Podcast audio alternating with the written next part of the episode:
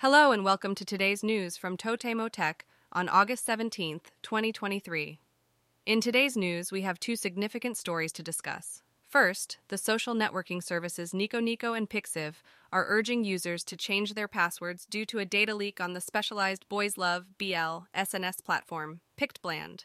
The leak exposed personal information, including user IDs and passwords.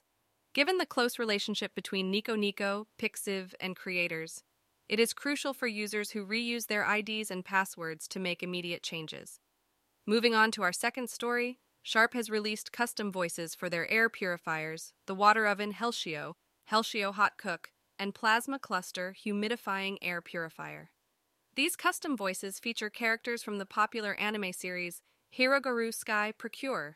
Now users can enjoy a more interactive and entertaining experience with their air purifiers. That's all for today's news from Totemo Tech. Stay tuned for more updates on the latest tech developments. And that's all for today's news. Thanks for listening to Totemo Tech.